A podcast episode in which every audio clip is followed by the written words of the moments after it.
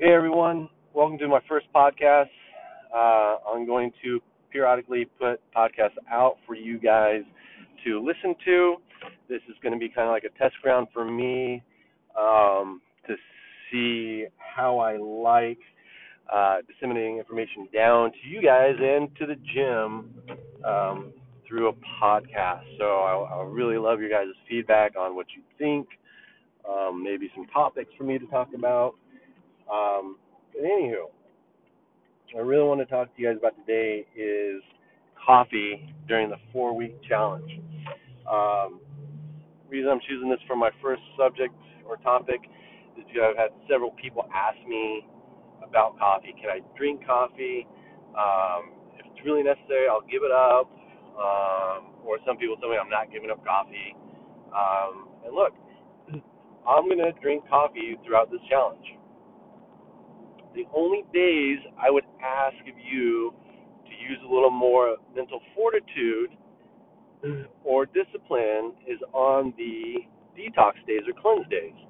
Those only days that I'll ask that you guys try your hardest not to drink that cup of coffee um, or take in any type of caffeine.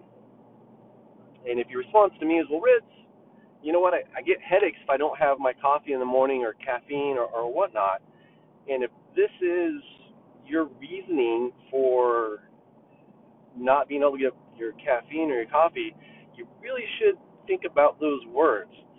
That if you take a substance away from your body and it is having an adverse effect, and if you don't think a headache is an adverse effect, uh, you're wrong, and maybe we need to sit down and talk a little one on one. You should be able to effectively go through your day without a substance. And maybe you need that substance because you're not getting enough sleep. And maybe it's becoming an vicious cycle to where, well, I'm tired in the morning, so I'm going to have my coffee because I only got five hours of sleep. And I'm tired mid afternoon, so I'm going to have another coffee. And all of a sudden, when you try to go to bed at time, you're unable to fall asleep because you have that caffeine in your system. Um, so that's something for you to really think about. And I'm not saying give up coffee entirely, um, but maybe figure out a way to get more hours of sleep and not be so dependent. Um, because if it is having that type of an adverse effect on you when you don't use it or consume it during the day, you really should take a deeper look at it. Uh, another thing I like to talk about with the coffee is I know some of you guys like to use creamers. and when I first started drinking coffee, it was uh, probably sugar and cream, and or I think it was more uh, mochas. I think I drank more mochas than anything, like a white chocolate mocha. And I had a friend tell me, well, why don't you go with an americano and white chocolate? You know, it'll take away some of the sugar because of the milk and and the calories and, and what have you. Um, and I said, all right, I'll try that. So I tried uh, Americano with white chocolate mo- mocha being pumped into there. And then I went from that to cutting down half the white chocolate syrup going in there. And then when I really made the change is about three years ago, maybe four years ago, when we did a New Year's Day challenge for six weeks. Um, and I made it the point to go paleo 100%. So I put in honey and a little bit of half and half. Uh, and I've been doing that ever since. So if you find yourself always needing creamer, a better option for you to try would be to be a little bit of honey, spoonful, and maybe some half and half. I'm not going to sit here and say, well, you're completely unhealthy because you have creamer uh, French vanilla creamer or hazelnut creamer or pumpkin spice latte creamer or what have you, uh, because you're putting that into your system. But a better option would be honey. Um, and play around with it. Maybe you only need half a spoonful of honey to bring it to a sweet level that you can uh, enjoy. Um, and as we're going through this four week challenge, it really is about making better decisions, going with the better option. Mm.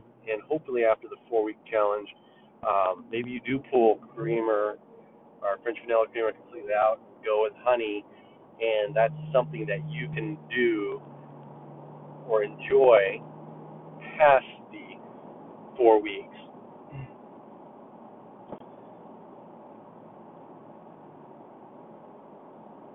So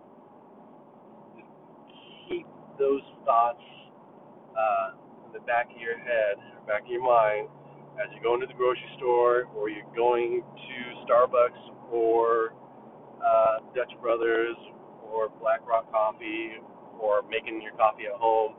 Um, you can make better choices, or you can just go black, strong and black. Uh, but if you have any questions regarding caffeine coffee or my thoughts of uh, what you should be doing with it, um, feel free to shoot me an email or pull me aside at the gym because uh, you may not be the only person with that question or concern. Anyways, I hope you enjoyed this podcast and were able to take away something from it. If you don't drink coffee, it's pretty irrelevant um, to you, but I will be making more podcasts throughout the four weeks that you may uh, find useful. So hopefully you guys had a good day today. And I guess I would like to talk about one more thing. That's really today's workout. Today's workout was power cleans and then a quick little sprint. Um, you know, power cleans are, are really good for us to help produce power and strength. Um, and we look at the numbers, the lighter percentages, so say 40, 50, 60, 70 percent, two to three reps, is really getting warmed up for the strength set of the power clean at 80%, but it's also to give you an opportunity to focus on the movement itself and to work on the skill of a power clean get better at performing that movement. Um, so when we put a power clean, say in air conditioning, you are more likely to move that bar when you're tired as if you are not. You understand what I'm saying? If you drill, drill, drill the skill, skill, skill, when you go to perform in the conditioning, you are going to move like you would lighter weight to some degree. If you're trying to do 90% of your one rep doing conditioning, then A, you're going way too heavy. Um, and your form is definitely going to break down.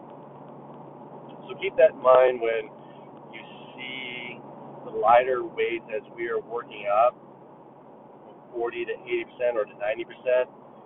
That is, yes, to help warm your body up get you prepared to do the movement at a heavy weight, but also an opportunity to really perfect the movement and focus on skill work. Um, so that's all I got for you guys today. Again, I hope that you guys will enjoy these podcasts. I'll try to keep them short. Um, and I appreciate any feedback you have.